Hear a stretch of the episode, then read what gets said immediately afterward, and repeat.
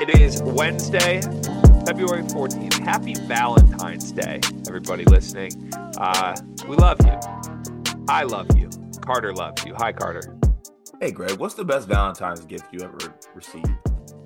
Uh, I don't know that I've ever gotten like a Valentine's gift that really blew my socks off. Uh, maybe I think when my wife and I were first dating, we did some Valentine's festivities in like college, our first couple years together, that resulted in like concert tickets, and I think she got me tickets to see Trey Burke at uh, at a Pistons game. That was fun. I did notably dap Trey Burke up in pregame.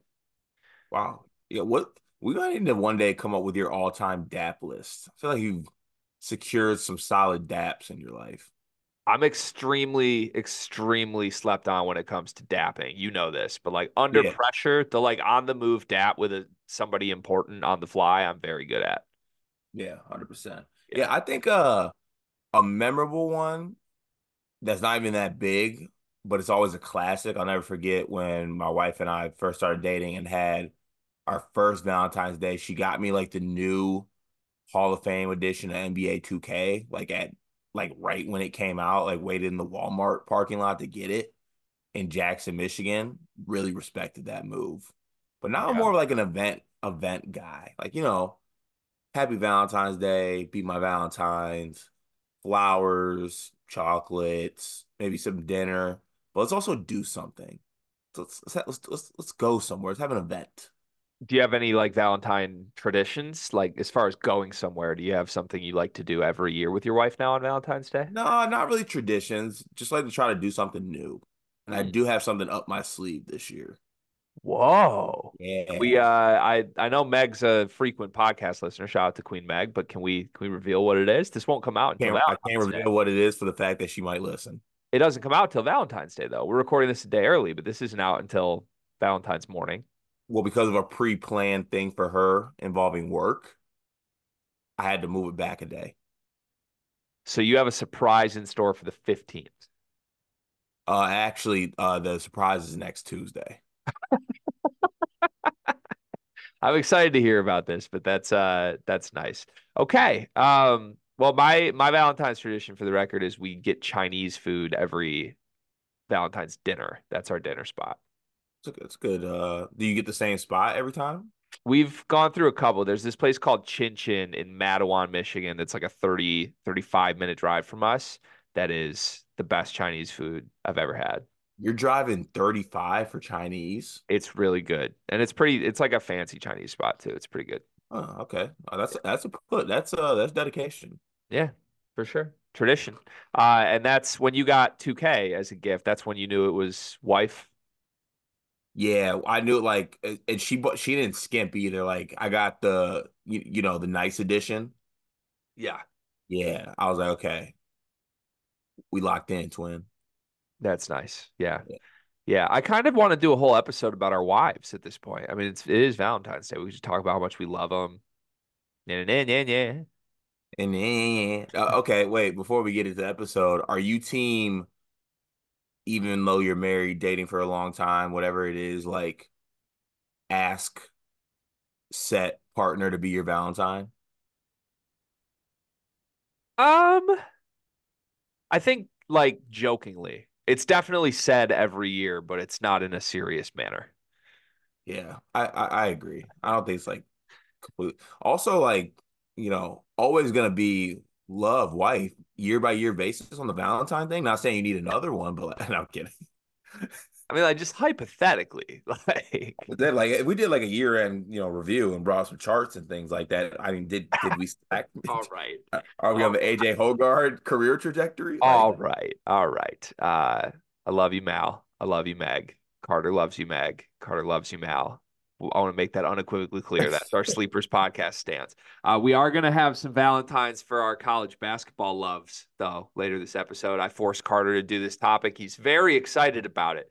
Uh, in all seriousness, This is the most excited I've been for a Sleepers podcast episode in a long time. I put a lot of thought into these topics. I have one that we're going to open the show with that uh, I told you I'm not going to tell you about yet, but I have like a cheat code, an evaluation system I'm ready to unveil. Then we're going to play some fact or fiction. Then we're going to give out three Valentines each to various figures in college basketball. But first, the Carter Elliott YouTube comment of the day. You have a lot of choices because once again, I find myself in the mud with people. Can you explain this to me? well, dude, are you in the mud? Oh, yesterday, Marquette fans were all over me yesterday. At the same time, uh, Cumbo, or however you say it, from Michigan State Twitter, uh, clipped like 20 seconds of me in agony, agonizing pain that Illinois didn't slam the door shut on Michigan State's tournament chances. And uh, which, by the way, I like Andrew Cumbo, however you say it. I uh, I enjoy our back and forth on Twitter. He's a good guy, but um, he he let the pitchforks out from the people who don't like me, who saw that clip that got very upset. So I had Michigan State and Marquette like all over me last night in an animosity filled way. It was sad. okay, well, I'm bringing some positivity to this then. This one comes from Grimace, 1976. This one also got 10 thumbs up, which is pretty good on comments, honestly, in the YouTube. Uh the channel games today were bangers across the board. Excellent work, gentlemen. This was in uh this was on our our fire them video. So um, the segments on yesterday's episode. I'll take that. So Thanks. good so good on you cuz Greg if you guys don't know, uh I'm a I'm a I'm a show up player. Okay. I might come with a topic here or there. I might have some pressure put on me. But the main thing is flipping on my webcam and flipping on my mic. And then whatever happens within me, I don't gotta flip that on. I wake up and that shit's on. Shout out Soldier Boy. Um and also flipping the slipper. Yeah. Uh, uh okay. See, and that's what makes this kid special. Come on. Uh yeah, yeah. No, look, I I can player coach. You're my star. It is what it is. Uh I this dynamic works. But thank you for some positivity in the YouTube comments because uh like I said, a lot of different fan bases mad at me right now, which is okay. I welcome that. But the the most hilarious part about it is the same clip or segment that they are complaining about. I literally stated that this team I don't want them to make the tournament. Or what did I say? I said they're not a. Oh yeah, no. You in the Michigan State one, you yourself said you want Michigan State to miss the tournament and the streak to end, so that change comes. And I, I said, said I said, I think Michigan State can make a Final Four, and I, I just have a way of getting under people's skin. Apparently, man. In the Kolek video, everybody's mad about. I I like read his game logs and said he's been spectacular, and then picked him to beat Butler and have a nuclear game. like, I don't get it, man. It's okay though. It's all right. Um, let's move on. Can we go to the Discord comments? Please. Uh, first off, let's welcome in uh, Falsa, new Michigan State fan to the Sleepers Discord, who uh, in the general channel when everybody was welcoming in, like, what brings you here? He was like, I don't know what brings me here. I have no idea why I'm here. I'm a Michigan State fan. So uh, shout out to Falsa. You have another one on your battalion of Spartans card. How's it feel? Salsa Falsa. Nice. Very nice. Uh, also, I think I, there was uh, somebody that I apparently didn't shout out yesterday. Did you see that one? Yeah, Why am I uh, forgetting their name now? Wait, I know it's it's got they got regress. That, uh, regress, I think. Regress. Is that the one with the is that the one with the symbol, the Purdue fan? I think it was regress. I think. Now I'm gonna feel like an asshole if I'm getting this wrong. I'm pretty sure it was regress. Wait, no, no, no. I I know what it is when I see it. Hold on, I'm scrolling back. I, I'll be able to find this. Trust in me, believe in me, G. It's regress. It's regress. I'm positive. Yeah. Okay. I, I have confirmed it. It's regress. Uh, okay. Shout out to regress. Regress joined the Discord, and I think we forgot to shout out to regress. So, uh, Discord community growing as we say every single day. We appreciate it. Love seeing new faces sign up every single time. Hop in here before March. We will have some exciting stuff in store. A couple of people have been asking us about, uh, hey, are we going to do like a bracket challenge? Can promise you there will be a bracket challenge. We're trying to figure out exactly what it looks like if we're running it independently, if uh, maybe we can get a sponsor to participate, maybe make something bigger. We're working on all that, but uh, get in there before March for sure so that we can uh, get the momentum going. If we get to 200, Carter said he's getting a sleepers tattoo, which I would absolutely love to see happen. That would be hilarious. To the Discord comments, uh, we read these every single day. and uh, you never know where it's going to go. Usually, fun times uh, begin with the Sleepers Discord comments. Where did we leave off yesterday? The last one was well. First... Oh, I got it. I got it. Jay Meisner, I think, is first today. Sorry, I keep cutting you off. Do you want me to? Do you want me to? Do you want me to help or not? Well, I just keep stalling, and then I find the answer right after I throw. It. Ah, got you. Shout out Jay, Kevin Stalling. Shout out to Pitt. Shout out to Tristan. Jay Meisner leads us off today. Says Colorado and USC both have a lottery pick and at least a couple other NBA players, and both are missing the tournament. Is there anyone else in the country doing less with more? Also, why aren't we hearing more about the hot seat for these coaches? Hmm less doing less with more. I mean, low hanging fruit right now. Kentucky is definitely doing less with more, in my opinion. Um, that's the one that comes to mind right away. I don't necessarily. I mean, outside of he, he mentioned USC, correct? He did mention yes, USC and Colorado are the two. I mean, outside of Collier and like I don't know. Book they had injuries. Boogie Ellis is kind of checked out. Like outside of that, I you know, Bronny hasn't been what we thought he'd be, and Kobe Johnson is just a defense. I don't know. I I didn't really expect much of that USC team, even though I wanted more out of them. Colorado also just hasn't been able to stay healthy as well, and I think they have one NBA player, maybe two, in Silva and Cody Williams. I don't, so I don't know. I think I'd go Kentucky though, as far as teams that are doing less with more right now. Uh, I think Colorado might still make the tournament. I don't think it's a given, like Jay Meisner says, that both are going to miss the tournament. I think Colorado is very close to making the tournament. Um, USC's had a disaster of a year, but everybody's been hurt. That's been the whole thing. So hard to hold Enfield or too much against Enfield for that. But also, like if USC fired Enfield, I don't think they're necessarily getting anybody better. Uh, not that Enfield is great, but he's kind of he's already like a big name, high major level coach. Are you going to can him and like you, you've been to the NCAA tournament many years in a row at this point. That's kind of got, all, got all great, you're hoping got, for. Got great recruits. Yeah, that's kind of all you're hoping for at USC is are you bringing big names in? Are you making the tournament? This year did not happen, but unless that continuously happens, I don't think you're going to move away. Um, Luke says over the last three years, Illinois is 11 and 23 in quad one games. Only three wins have been within five points, while 14 losses have been decided by five points or less. 10 of 14 close losses. Illinois held the lead with less than 10 minutes to play. Do you believe Illinois' recent struggles to execute late and win close games against good teams is a bigger issue?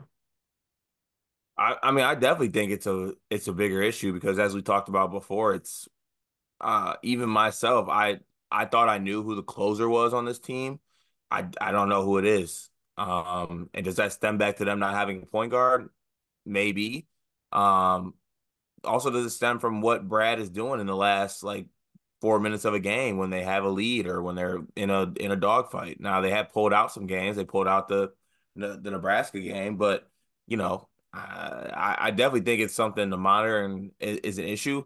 I'd also like to make an official Carter Elliott statement. I'm out on quads, like quad one, quad two, quad three. Like I'm so out on that. Like if you want to give me what's their record against KenPom top 50 teams, I'll do that completely out on the quad system. That's essentially what quad is. No, because it does more than that, doesn't it? Is it like the top fifty, like how you well, are on the road, or 75? it's just it's quads is just the net instead of using KenPom, it uses net rankings and hate sorts. net, hate net.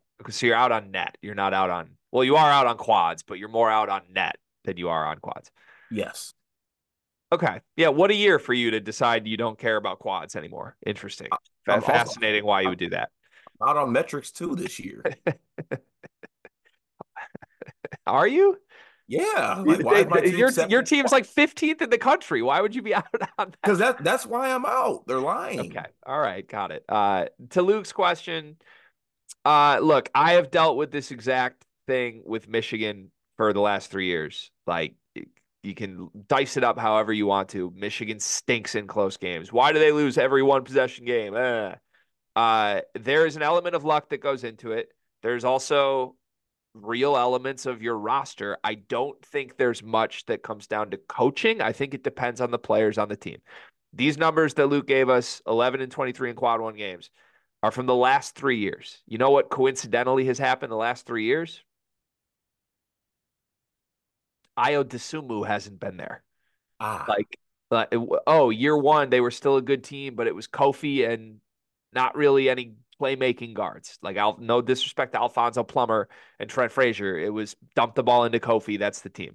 Last year's w- shot selection issues are well documented with Matthew Mayer's caffeine overdosing. Uh, this this year's team doesn't have a point guard, and the point guard you pretend is your point guard, you stick on the bench. So I know uh, I know there's going to be Illinois fans cringing hearing that be the answer, but like that's the common thread to me is teams that tend to be good in late game situations have really dynamic players in the backcourt. Michigan hasn't had a dynamic player in the backcourt in three seasons. They can't win a close game. Illinois, to me, has not had a dynamic player in the backcourt since uh, Ayo Dosunmu. And uh, Marcus Domask pretends he's a guard sometimes. He would qualify, but he's more of a wing to me. So um, get good guards. Like teams teams that want to be good in close games, maybe get good guards. That would change things for you. Uh, down to one from Nebraska ball who says if the curse of the double digit seed strikes Purdue again, which team currently projected seeds 12 through 16 could you see giving Purdue the most trouble? First off, I love this question. Second off, I love that five different Purdue fans thumbs down this question in the Discord. Uh, who from the 12 to 16 line do you think could give them trouble? I have bracket matrix pulled up if you want some of the teams that are there. Uh, could I could I get those teams? Is that too much? Is is that is that is that I'm gonna fly through. I'll, I'll name the ones that jump out to me as like memorable here. Um, McNeese State at 12. Shahada Wells has been crazy. Beat Michigan for the record. The Geese. Everybody loves them in the Discord. Appalachian State beat Auburn. Uh, Yale. Danny Wolf has been a team to keep an eye on. Louisiana Tech is very good. Colgate. Braden Smith versus Braden Smith. Uh, shout out to Quinnipiac. And uh, we have personal interest in Quinnipiac. Shout out to a certain member of the uh, coaching uh, staff. I can't wait till Ace hears the the the pronunciation of that. Isn't that what it is? Quinnipiac. Quinnipiac. You're just putting a lot of emphasis on the "ia." Quinnipiac. Quinnipiac. Quinnipiac. It's Quinnipiac. You were saying it differently before, but go on. I, it's Quinnipiac. Uh, and then there's 16 seeds. I don't think I don't think any of the 16 seeds are actually something to worry about this year. I don't think so either. Uh, is New Mexico close to that 12 line? No. No, they're not. Okay, they're they're firmly good. Okay. Um, oh, man, if I could combine these two, like you give me Danny, obviously you can't do this, but like give me Danny Wolf on McNeese State. I would love McNeese State. I just don't know if they have, you know, the bigs even. Um, I think I'll go with McNeese State just because of the the guard, the guard play. But like that's a that's an easy cop out. I hate picking McNeese. Like McNeese is good. The reality of this is as long as Purdue beats whatever bad 16 seed they get, they shouldn't play any of these teams. Like Yeah, true. you you should get into eight, nine, or then four, five, and maybe a twelve or a thirteen beats the four, five. But like it, it's going to be very rare that you would actually play a team from this pool as a one seed. When Mich- or when Purdue had these issues in the past, they weren't a one seed. So um, Right. yeah, I, I don't think you're worried about a sixteen. I think Cart nailed it with McNeese. They're the most dangerous, but it's unlikely a one's going to play a twelve. And uh, the other one, I would say Yale is a legitimate Yeah. threat. Yale's I think a better I think a better exercise that we can maybe hold for another day is like like Purdue's going to be a one seed. Like who's the eight nine game that could give them trouble and keep them out of the Sweet Sixteen? And to your point on the eight nine, New Mexico eight line. Uh, the current eight nine on bracket matrix are TCU, Texas, New Mexico, Virginia at the eights, and then the nines are Northwestern, Michigan State, Texas A and M, and Utah. Mm.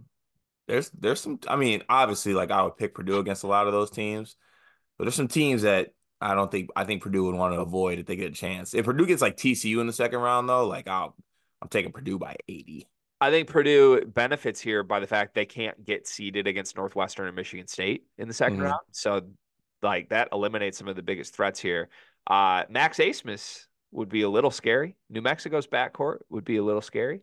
Um, and just back to Yale on why I think they're dangerous. Uh, Danny Wolf is going to be like the the prize of the transfer portal next season. I want to say that right now. Like he's going to have Kansas and Duke and all them after him. It's a seven footer that can shoot the lights out from three. Anytime you have a legitimate footer that can actually drag Edey to the three point line, I think that's a scary matchup. So Uh, good question though. Appreciate that question from Nebraska ball.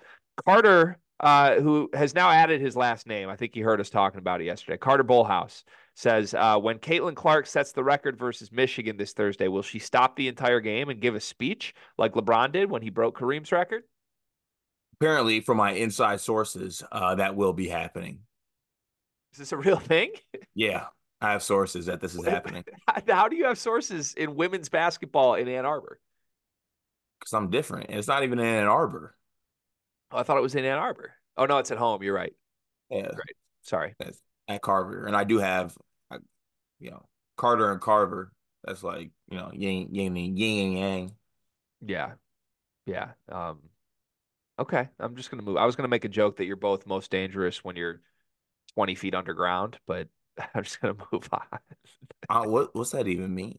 I don't know. It didn't make sense once I said it in my head. Uh, I, I pulled I pulled my classic Carver charm though. Walk in, find the oldest employee, act like I'm the Murray triplet or twin, got the information. You did. You were really very I don't know what the word is, rattled, I guess, frazzled by Melson Basabe. I was. Credit to you. Shout out to Melson too for showing yeah. love. Melson was I love Melson. Great. Big, big fan of his game. CTK says, with our first baby's due date in less than a week, Greg, do you have any tips for new dads? Hashtag boy dad. Uh, first off, congrats to CTK. What a moment. Special stuff. You love to see uh, the process of life, baby. It's a beautiful thing becoming a parent. Uh, first, before I answer this question with genuine words from my heart, I would like Carter to answer this question as a non parent. Do you have any advice for any new dads? I don't want to cheat and use the advice that I give all dads. Well, my my go to dad advice is that you don't want to stress about it because as long as you're present and you're there, you're doing a good job. You're doing the right thing, in my opinion. There's no right or wrong, or you might make a mistake, but the presence and being there for your child, you won. That's all you need. But on the flip side of that, we're going to get down to the nitty gritty here.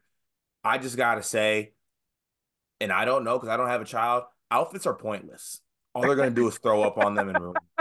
Pictures slap, but the amount of I already know I saw it when I went to like the amount of laundry you probably have to do because clothes get dirty insane.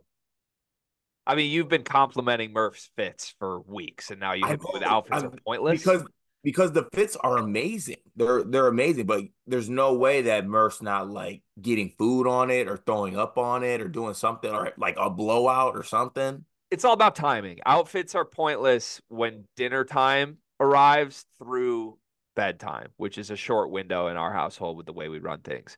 Uh, th- for the majority of the day, outfits are mandatory, critical to to vibes. Okay. Uh, but yeah, no, fair fair advice. Genuinely, the best advice. I was uh, the whole nine months leading up to when I became a dad. I was asking everybody I could meet what their advice is for dad, and uh, I got a lot of good advice. Um, actually, you are one of two that stand out, and then the other one is our friend Blake, our, our good friend TJ's close friend who we uh, did vacation with. We have a trip we do every year called Vacation. Uh, Blake told me we had a very emotional conversation. He has a couple young kids now in the parking lot of Spartan Stadium before a football game. And he said, uh, give yourself grace. And I was like, whoa, that's way too poignant right now when we're both like 10 beers deep. And he was just like, and it was, two, and it was, and it was two degrees outside. It was two degrees out, but he just like, like we really had a moment. He was like, just, you're to have ups, you're to have downs. Uh, there's to be times you feel like you're failing. You're never failing. Give yourself grace. It was like, okay, wow.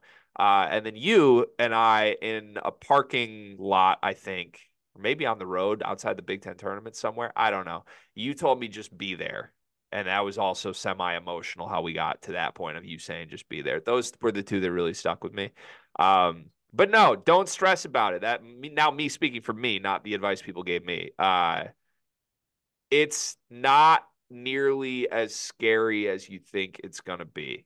And obviously, I I'm very fortunate. Everything went as smooth as it could go. I know not all people have that experience, but um, if you have the experience that I did, which almost all parents seem to do.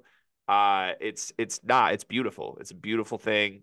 You will feel a sense of calm. I think that you didn't expect that you would feel once your son has arrived, and then you just really like Like I remember my biggest, the biggest thing I didn't expect was like the 24 hours after becoming a dad. I was filled with this like newfound sense of admiration for my wife more than anything. And it really like changes the way you look at her as a person um, in a beautiful way. And you just become really thankful and filled with gratitude. And then it's just like the happiest shit. Like every single day, I have this joy I didn't know existed on earth now because I get to play with my daughter and build a relationship with her and watch her grow. It's the best. It's the best thing ever. And it doesn't like after becoming a dad, like you know this from talking to you last year, Cart. My fear was like what am I going to have to sacrifice selfishly? Like, is sleepers going to go away? Am I not going to have time for this?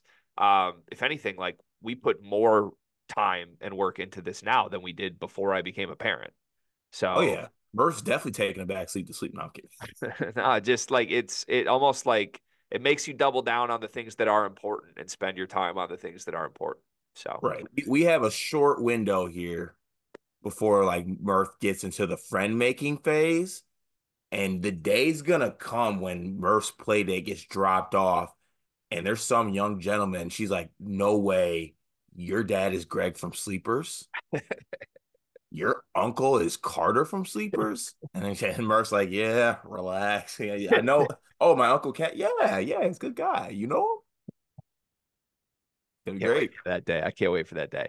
Uh, R. Garwood says Purdue now has a 2.5 game lead in the conference. You both have debated on whether or not Purdue should slash would care about the regular season at all this year. I think most of the fan base primarily cares about March, but I do still want to win the Big Ten title. With that said, if on March 1st Purdue has a three plus game lead in the conference with three games remaining, therefore have guaranteed a share of the Big Ten title, do you think they should try to rest guys like Smith, Loyer, Gillis, and Edey, not only to get them rest, but also to give guys like Heide and Colvin a little more game experience? I think it's unlikely Painter does this, but personally, I don't think it would be a terrible idea. Your thoughts? I'm not in like the full on rest, like wear a jumpsuit, like not play, like inactive. But if I'm paint and I got it wrapped up, I'm definitely monitoring minutes for yeah. sure. Like unless that game's gonna bump you off at one, which I don't like. I think you'll still win playing those guys limited minutes. It's not gonna bump you off a one seed. Um, yeah, I would I would actually keep that in the back of my mind. Not like a full on rest those guys, but maybe not, you know, 35 minutes if you don't have to. Like try to rest them when you can.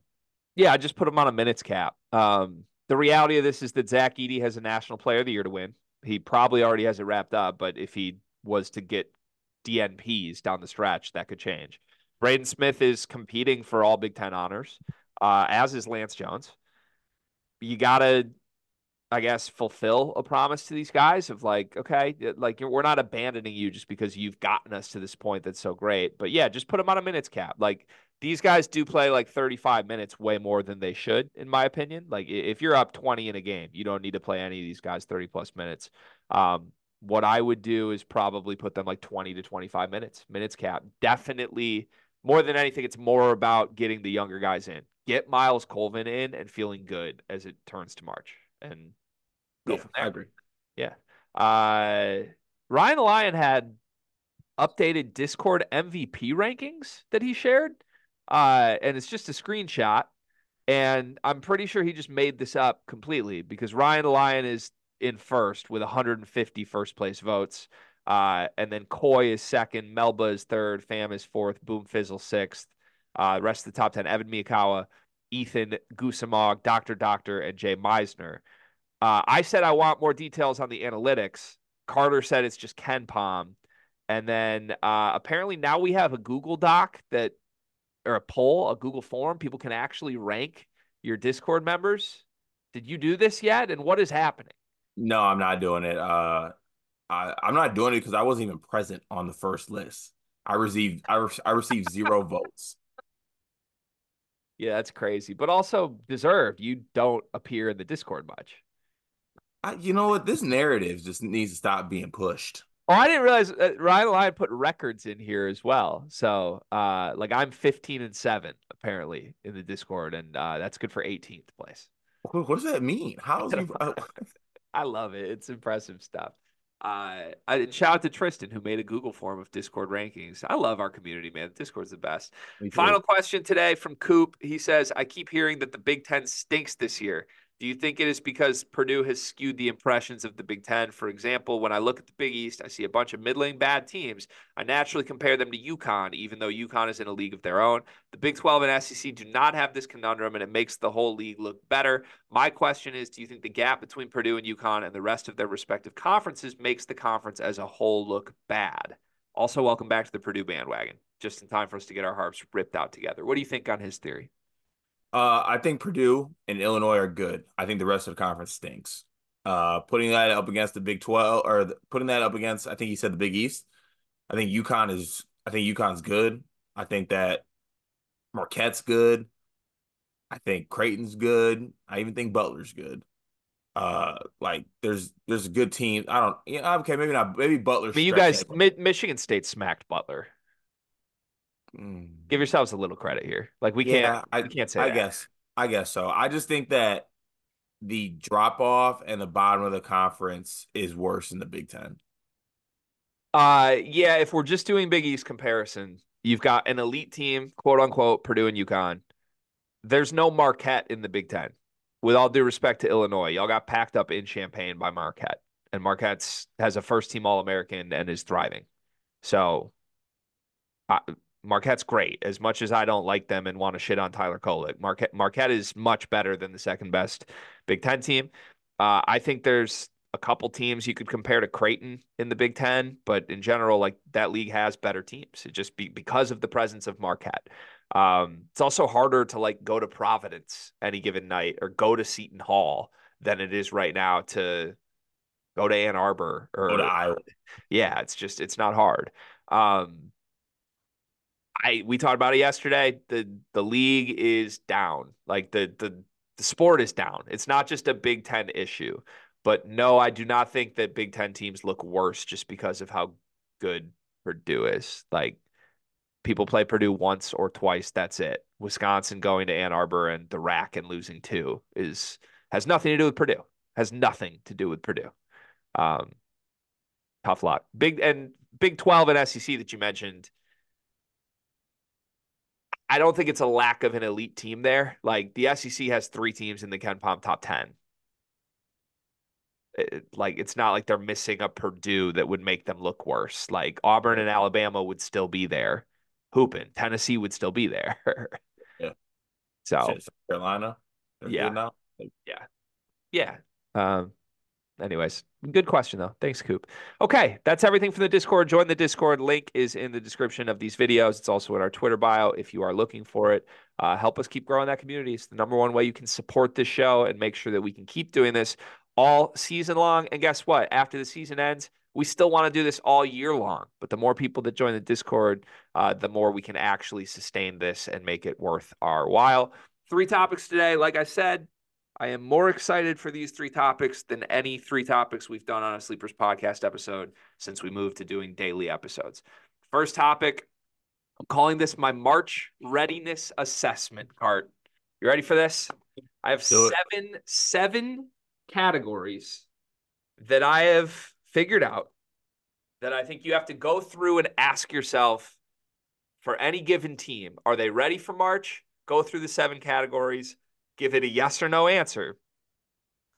And in order to qualify as a team that could make the final four, you need to have yeses on five of these seven answers.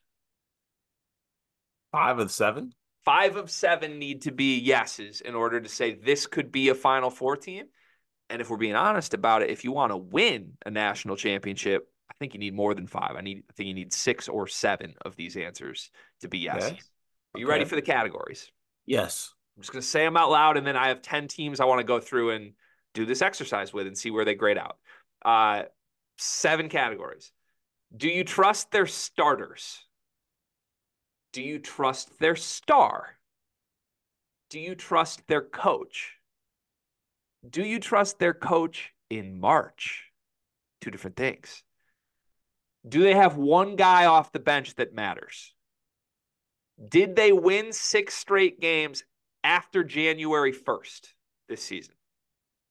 Do they have two top 75 road wins? Those are the seven categories. If you're wondering, let's let's do a little backtracking here. Let's look at the four teams from the Final Four last year, right? People would Mhm. go through this and say, oh, random Final Four, it doesn't make any sense. Let's just test this out. Let's test out my readiness assessment with these Final Four teams and see if it works. Uh, Yeah. UConn, UConn. Did we trust their starters last year? Of course. Yes. Did we trust their star, Adama Sanogo? Yes. Yes. Did we trust their coach, Yes. Dan Hurley? I think we did. Did we trust their coach in March? Probably. uh, well, before the season, maybe not. Yeah, but year? yeah, uh, yeah, maybe not. Maybe not. So I would say no in March, but yes during the regular season with Hurley. So three of four for UConn coming into the Final Four. Did they have one guy off the bench that matters? Yeah, Clingan. Absolutely, Clingan. Uh, did they win six straight after January 1st? They did. Ooh, They did- did. did they? they? they won five games to end the regular season and then the first game of the Big East tournament. So they just beat the buzzer. And then did they have two top 75 road wins? Yes, they did. They beat Villanova, they beat Florida last season. So UConn graded out six of seven Okay. coming into the NCAA tournament. Uh, let's just uh, just to prove that this theory means something, go through San Diego State for me real quick. Did you trust San Diego State starters last year? Matt Bradley, LeDee, Trammell, Yeah, Keshad Johnson. Like, yes. Yeah. Did you trust their star, Matt Bradley? me personally, no, but I think the answer is yes. The answer should have been yes. That was Yeah. that was a misevaluation. Did you trust their coach, Brian Dutcher? Yes, actually, yeah. Okay, interesting. So you're are you two of three or three of three with this team? I'm t- I'm personally two or three. Okay. Did you trust uh, their coach in March? I think that would be a no. Yeah, Did they have one guy off the bench that matters? They had Parrish and LeDee was coming off the bench at the end of the year. yeah, So yeah. Did they have six straight wins after January 1st? Absolutely they did. Did they have two top 75 road wins? They beat Utah State and uh they beat There's another they won at they won at uh Colorado State or New Mexico, I think. New Mexico. They beat Utah Yeah. State and New Mexico. That was it. So once again, either five or six of seven for San Diego State. Not going to make us do this with Miami and Florida Atlantic. Guess what? I already did it before the show. Six of seven for both teams. This Okay. is my theory. I have 10 teams this year. Let's go through my 10 and let's do a March readiness assessment. Okay. This is great. Isn't this fun? I think this is a theory. Uh, so Purdue. Do you trust their starters? Yes. Do you trust their star, Zach Edey? Yes. Do you trust Matt Painter? Yes. Do you trust Matt Painter in March? Yes, I do. You, I don't think we can do that. Just because he hasn't made a Final Four? Has to have earned it. Has to, has to be a guy that you circle and be like, I'm afraid of that guy in March. That's Okay. Yeah. No. Sorry. So Painter's three of four. Do they have one guy off the bench that matters? Are we s- are we really saying Gillis matters? I don't think they have a guy off the bench that matters. We can Uh, uh we can we can give Gillis that or we could give Cam Heide that. I don't feel great about either. I don't feel great about that either. So let's say no. So we're three of five for Purdue. Uh, did they win six straight after January 1st? Yes, they already have done that. They have a huge win streak right now. Do they have two top 75 road wins? Yes, they do. They beat Wisconsin. They beat Iowa. They also beat Maryland. Uh, so, okay, Purdue barely makes it. Five of seven. Purdue is a team who can make a Final Four. They are not going to be happy we said Gillis doesn't matter. It's okay. That's okay. We're being honest about this. We got to be serious with the way we evaluate this. So Purdue is our first official Final Four contender. Let's now go to UConn. Do you trust their starters? Yes. Do you trust their star? No. You don't trust their star. Do not trust their star. Okay, so one of two. Do you trust their coach, Dan Hurley? Yes. Do you trust their coach in March, Dan Hurley? Yes, I do. Do they have one guy off the bench that matters? Options here would be Diarra, Samson Johnson, Solomon Ball. See, I think they matter, but like I can't. I, I'm gonna have to say no because like if you're going with the, if if I say they matter, then I think I have to say Gillis matters. So I'm Yeah, mistaken. I'm, loo- I'm looking for like a dangerous man here. yeah. So I'm Yeah. saying no. Okay, so three of five. Uh, did they win six straight after January 1st? Yes, they already have. Four of six. Here's the big one. Do they have two top 75 road wins? They beat St. John's. We They beat Butler, right?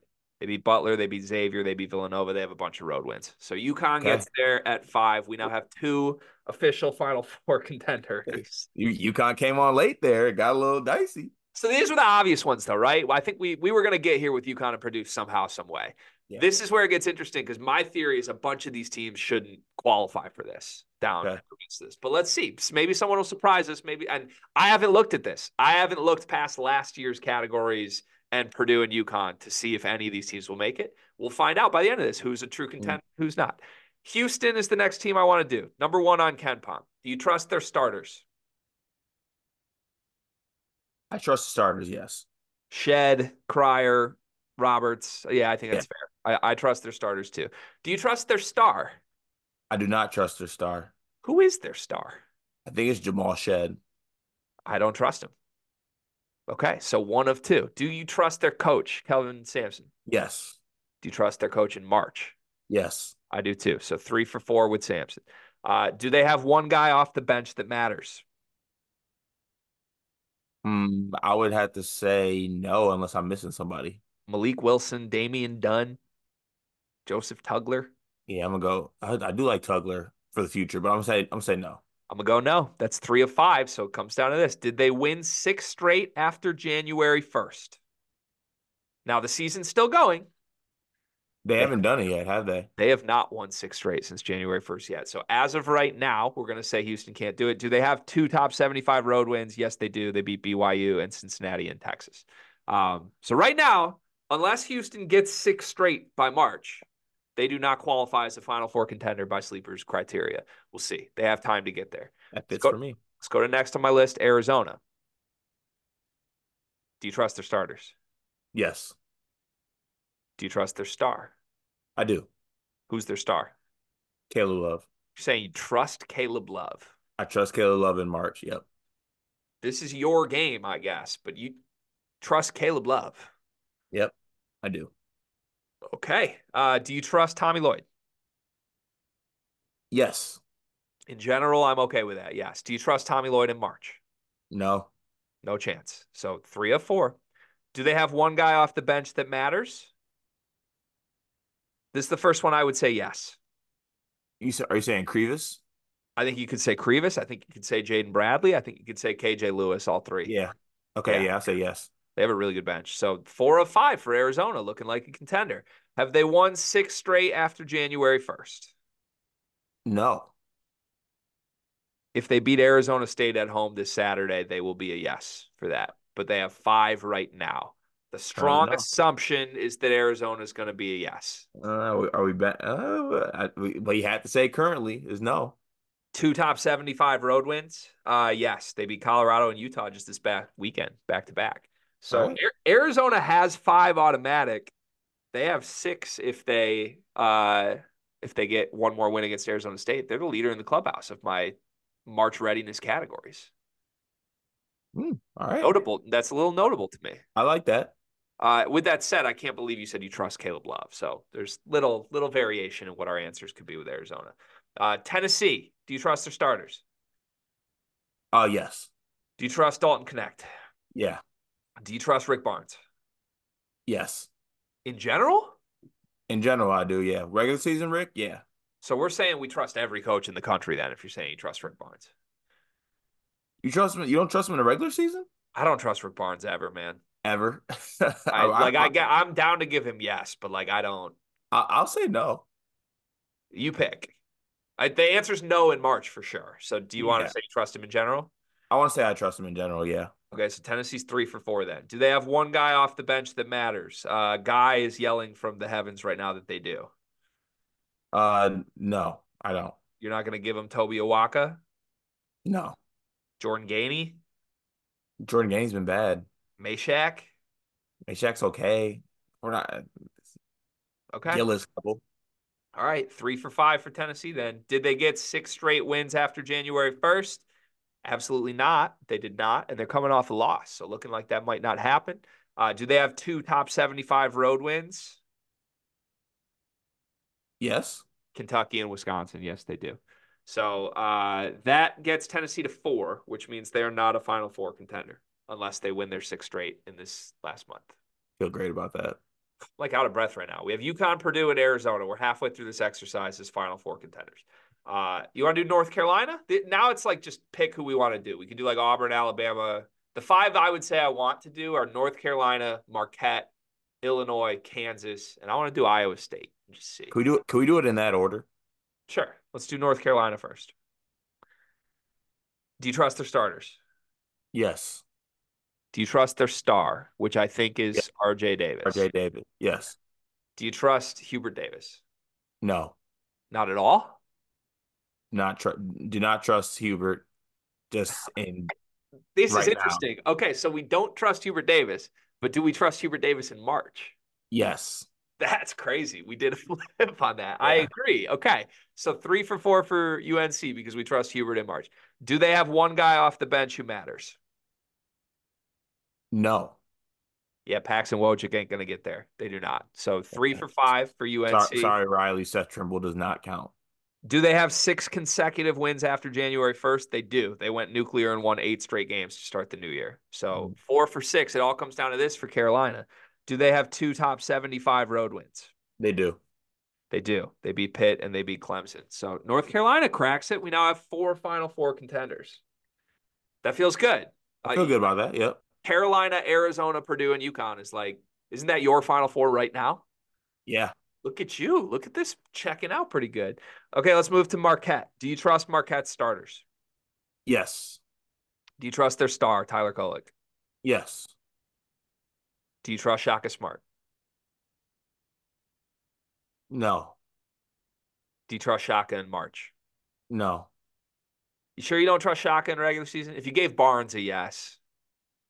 Yeah, okay, yeah, I trust Shaka in the regular season, not in March. Shaka won everything last year. Yeah. So, yeah. I okay. trust him in the regular season, not in March. Okay, so Shaka's three for four, or Marquette is three for four. Do they have one guy off the bench who matters? Chase Ross, Ben Gold? You know, I'm gonna go. I'm gonna lean no. I think it's a no. I think it's a hard no. Three for five. Did they win six straight after January 1st? They did. They currently have a seven game win streak right now. Do they have two top 75 road wins? I don't know if they do. They have three. Oh, okay. They beat Illinois. They beat St. John's. Oh, they beat Villanova all on the road. So Marquette, sneaky contender here. Marquette in at five. Marquette is into our Final Four contenders group. Uh, moving on. Illinois. I have a feeling we might not like this one. We'll see. Uh, Illinois, do you trust their starters? Yes. Do you trust their star? Yes. Can we trust Terrence Shannon right now? Yes. We think we can? I think so. Okay. Do you trust Brad Underwood? Yes. Do you trust Brad Underwood in March? No. Three for four. Do they have one guy off the bench who matters?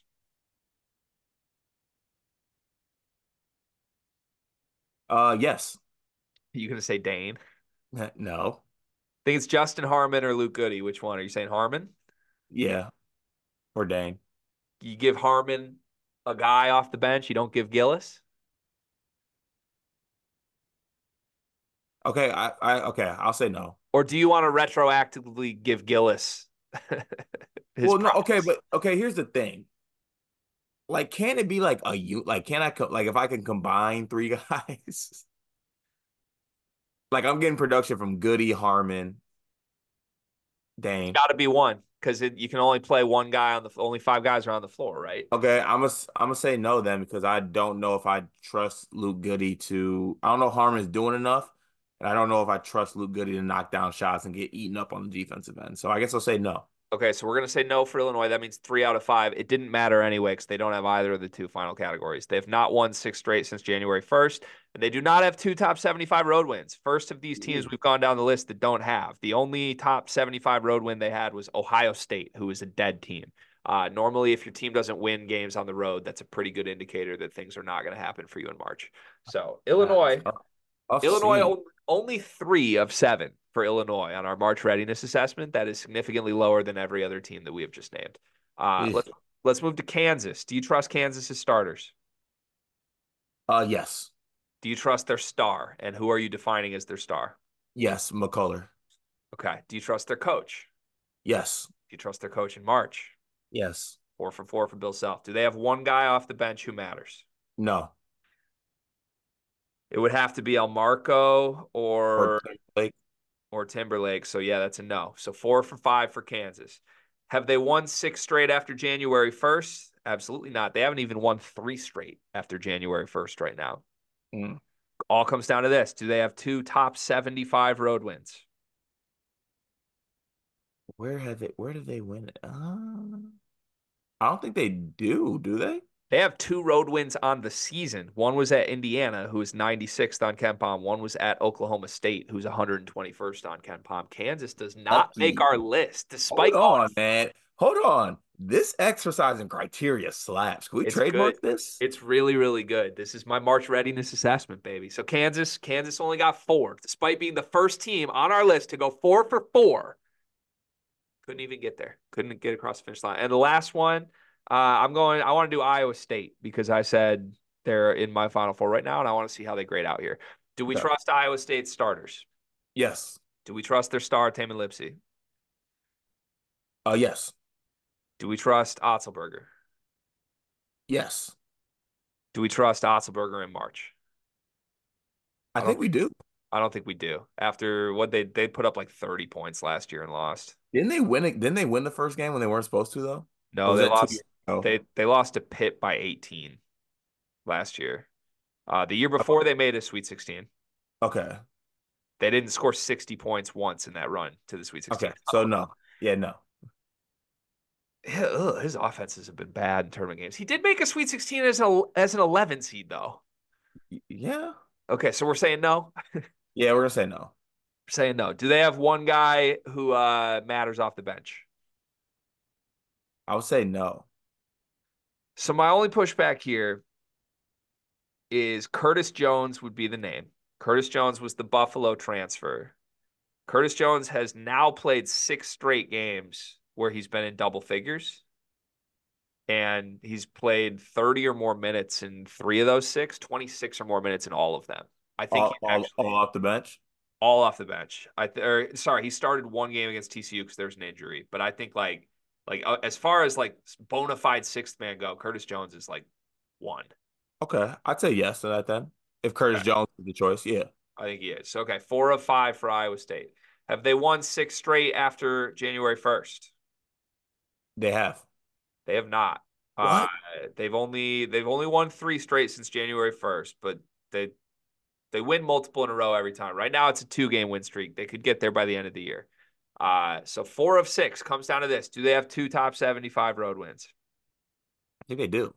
They do. They beat TCU and Texas. So Iowa State cracks it as a true contender. Are there any teams I haven't mentioned that you want to run through the March readiness assessment?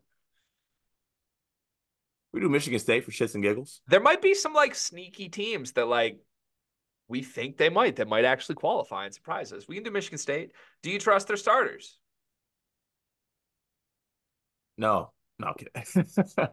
uh yes. I think no is the answer. We're talking about trust, and it's Hoggard Hall and Sissoko. With Tyson. Well, that's do we trust their stars? All right. Okay. yes. All right. Yeah. First one, no. So we don't trust their starters. We do trust their star Tyson Walker. Yes. One. Do you trust Tom Izzo? Yes. Yes. Do you trust Tom Izzo in March? Yes. Yes. Three for four. Do they have one guy off the bench who matters? Does Tre Holloman fit in that role or no? I think if we said no to Justin Harmon, we got to say no to Tre Holloman. But Yeah, I agree. okay, so three for five for Michigan State. Do they have uh, six straight wins after the first? No, they do not. Uh, do they have two top seventy-five road wins? They have one road win on the season at Maryland. So we're three for seven. Three for sevens. Michigan State is uh, in. That's the same amount that Illinois has for the record, as far as March readiness goes. Uh, can we? Uh, I, I want to pull someone random. Like, should we do like Kentucky? Yeah, let's let's do let's do Kentucky and Creighton. Okay, Kentucky, Creighton, and then I want to I want to do St. Mary's since that was my other Final Four. Then we, Okay. we, we could do this all day. We'll Yeah, stop. this is, I, I really enjoyed. This is a great pull by you. It's really fun. Kentucky, do we trust their starters? Yes. Do we trust their star? Who's their, who are we calling their star? I don't know. I probably Reed Sheppard Y- yes. or Antonio Reeves. Dillingham. I think we trust their star. I'd say it's Okay. Sheppard, and I trust him. Okay. Do you Yeah. trust John John Calipari? I do. Do you trust Cal in March? I do. That's a toss up. Some people would say no. Yeah, I do. We're saying we do. Do they have anybody off the bench who matters? Yes. Rob Dillingham. Have they won six straight after January 1st? No. No, they've only won two. Have they won two top 75 road games? So I know they won at Florida. That's Is that their only one? It's the only one. It, So, but that's still five. Five means they can they Okay. barely meet the cutoff. all right, Big Blue. Might that might be able to get to six too if they uh not the six game win streak, but they pick up another road win maybe or just a win Sure. in general. Shit. For sure. They have opportunities. Um who you said you want Creighton? Yeah. Do we trust Creighton starters? Yes. I'd say yeah. Do we trust their star? Is that Kalk or Trey Alexander? If it's Kalk, I trust him. If it's Trey, I don't. If it's Trey, I don't. So which one do you want to go with? Or do we trust Baylor Scheierman? Is Baylor Scheierman? I do trust Scheierman. Okay, for the sake of this exercise, I think Trey Alexander is the guy that has ball in the hand. That will have the ball in his hand a lot. And if that's the case, and he probably is the star of the team.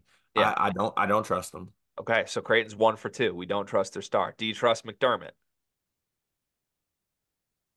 Yes. Two for three. Do you trust McDermott in March? Made an Elite Eight last year. Yes. I don't have any like March qualms with McDermott for the most part. Three for four.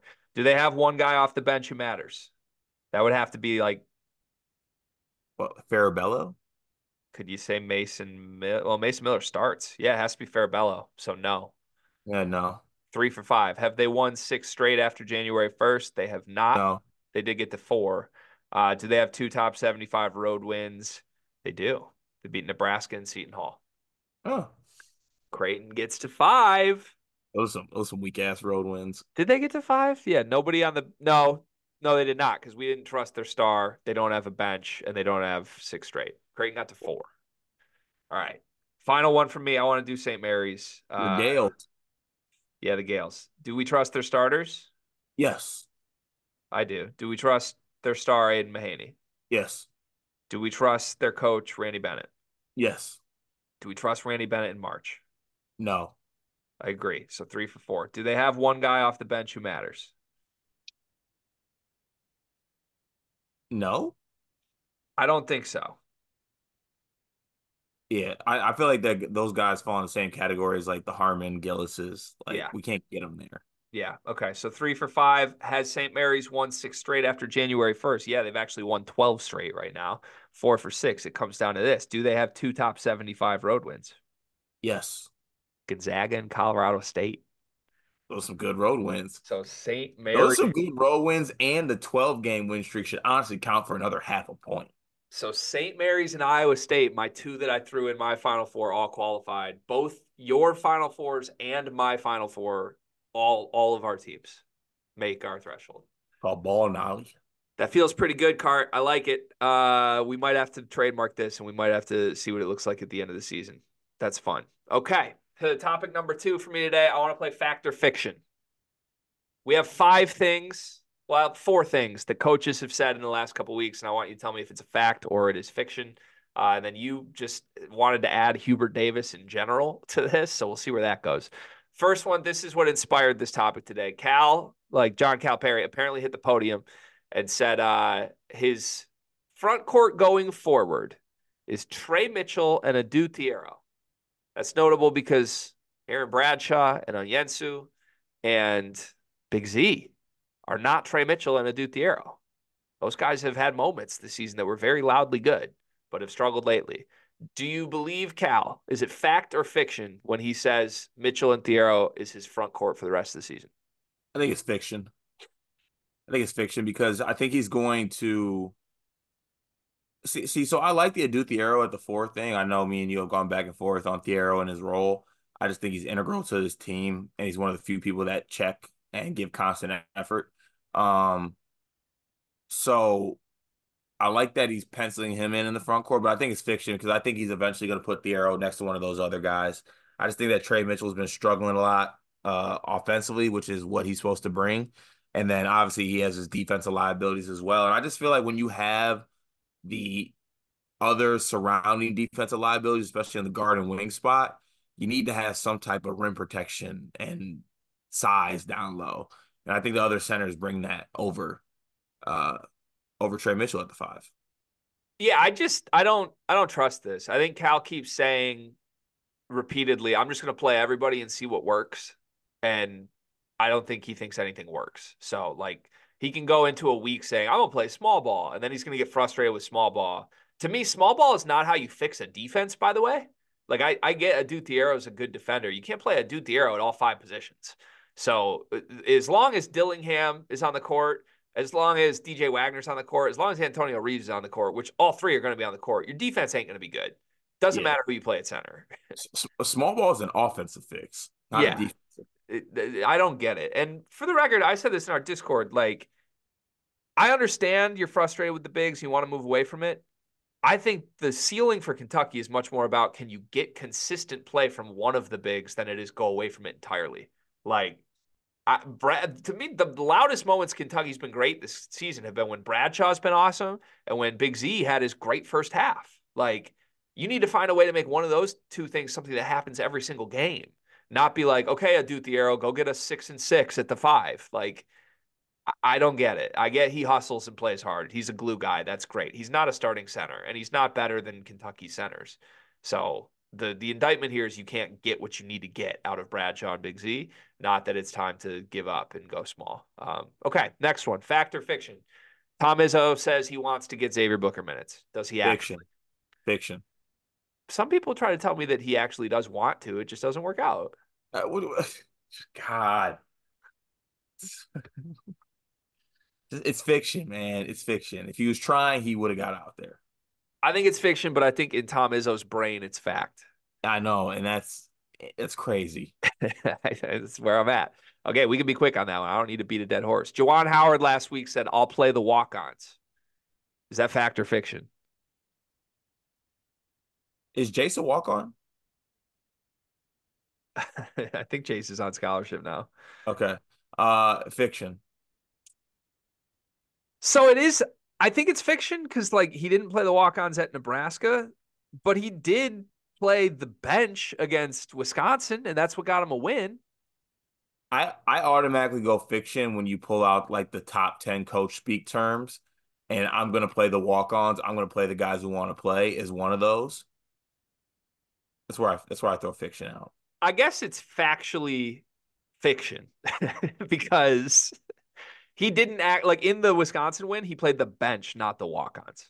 So even when we're giving him credit, he didn't do what he said he would do. He said he played the walk-ons. factually fiction. It's factually fiction that he would play because he didn't play the walk-ons. He played the bench, and he didn't say I'll play my bench. He said I'll play my walk-ons. Jackson Selvala is different than Trey Jackson. You know, that's very true. A little different. Okay, it's fiction. Uh, Mike Woodson said after the Purdue loss, quote, the season's not over, guys. We're still in the thick of things. Is that fact or fiction? in the thick of what, my brother? Where that thick at? CBI? Like you're not in the thick of any you're actually not in the thick of anything. This is fact. The season's not over. That's a the fact. Season, it, that is a fact. Being in the thick of things is not fact. It depends on the things they're definitely thick. Like, well, they're in the thick of the Big Ten. Like, yeah, yes, they're in the thick of it. Uh, into the thick of it. Uh, so, I, I, I, think this is a fact. I think it's the first one that's a fact. A stone. How's this? How, how are they in the thick of the Big Ten? Have you looked at the Big Ten standings, my brother? No, no, I try to avoid it at all costs. They're six and seven, which is tied for eighth with Iowa and Penn State. They're in the thick of it. Wow, what's all right? My, my fault. What they're a game back from your team. They're a half a game back from Nebraska. They're they're right. in the thick of it. Facts. My fault. Season's not over. That's a fact. Uh, I don't know. You want to just do Hubert Davis? I don't know what that means. Yeah, I think Hubert Davis is fiction. I think he's fiction. I think what does fiction. that mean? I just think I think he's a I think he's a fictional fictional figure as a coach the no cussing, the fictional stories about players showing up late, the fictional thought that this team is better without Caleb Love. they're my heels.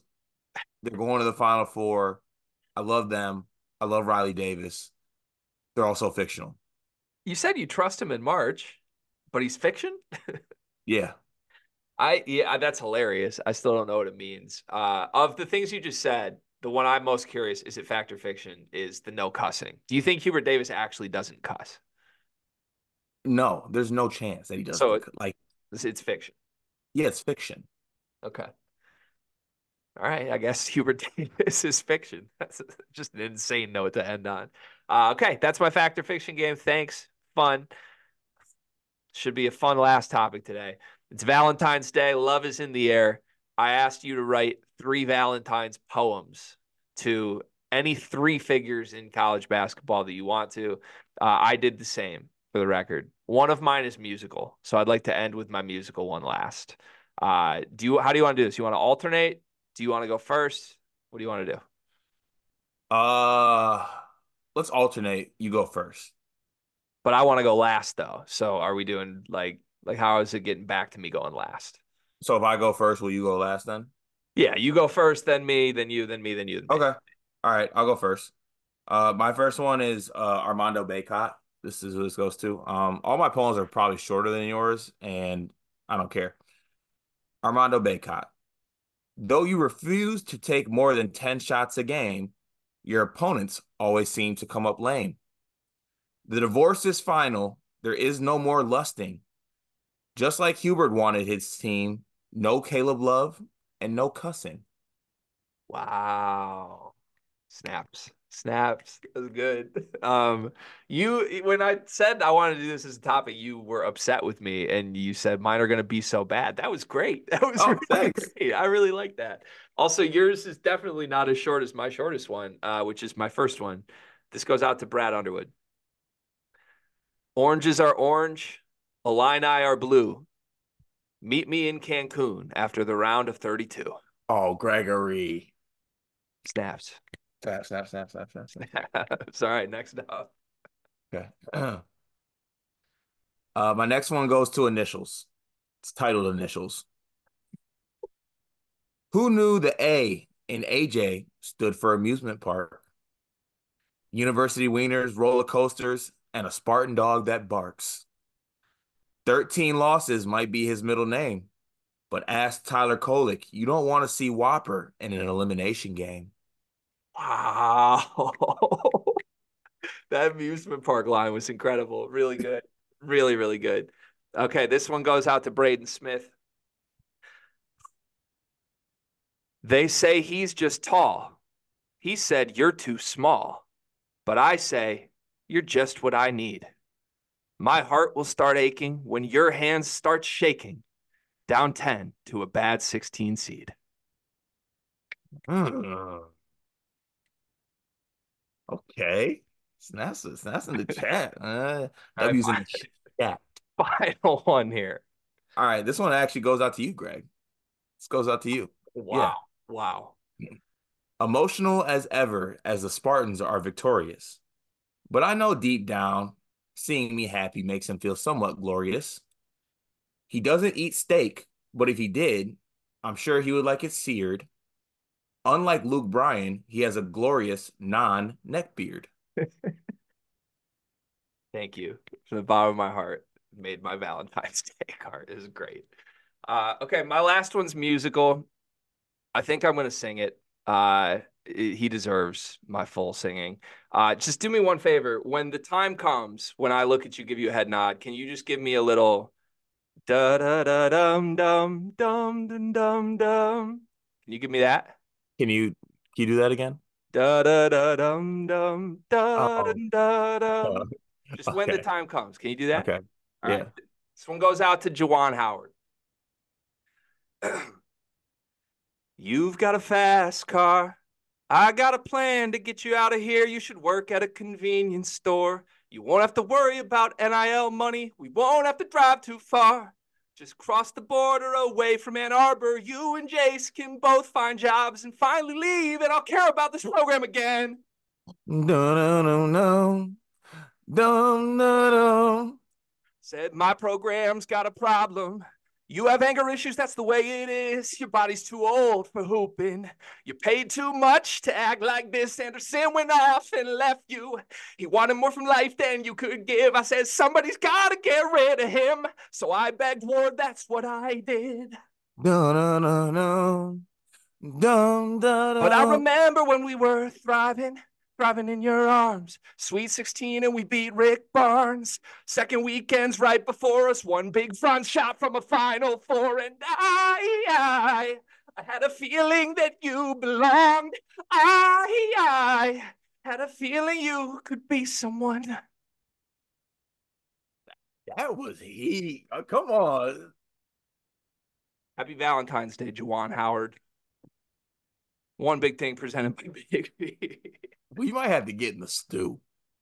What do you got? That was special. That's going on our Christmas album. Um, it's been a little while since we've been on the product train, so I thought I'd bring it back to my one big thing to the product train. Uh, Gregory, are you a mouthwash guy? Oh yeah, Mouthwash household? yeah, absolutely. Yeah. Do you have a Do you have a preferred brand? Uh what the? I think it's Crest. Is it Crest? The blue. the Okay. blue- yeah. yeah, yeah, it's Crest yeah. That's Blue. correct. So, Yeah. Uh, I'm somewhat of a mouthwash connoisseur. Pause. Uh, but a lot of people like to go with the the Crest, the Listerine. Uh, a, a favorite one back in the day used to be, I think it was called Act. I have the best mouthwash on the market that doesn't get the love it deserves. And it's gonna get its love right now.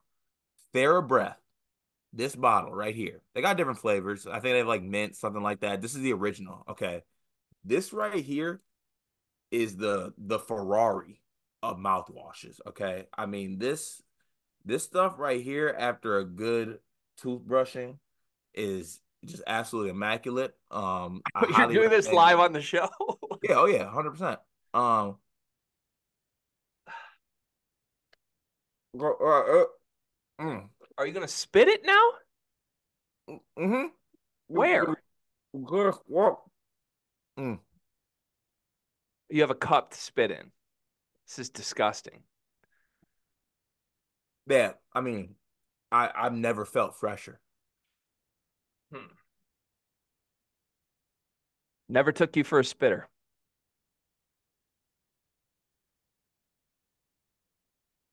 One big thing presented by Bigby from me today.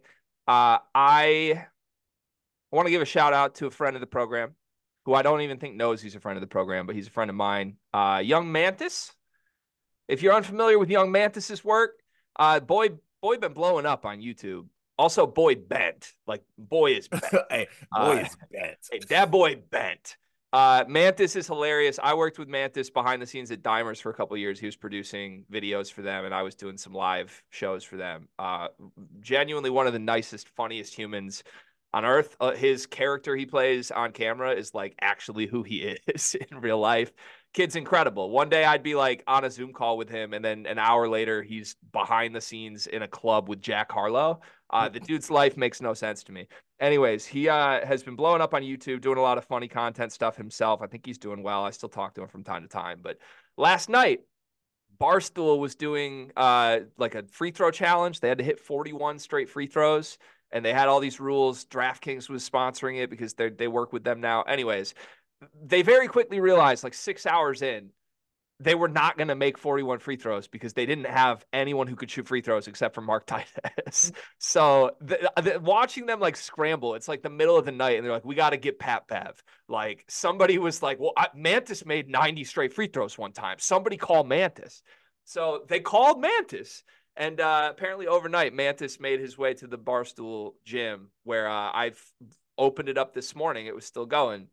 First thing I see, Mantis just wet from the line.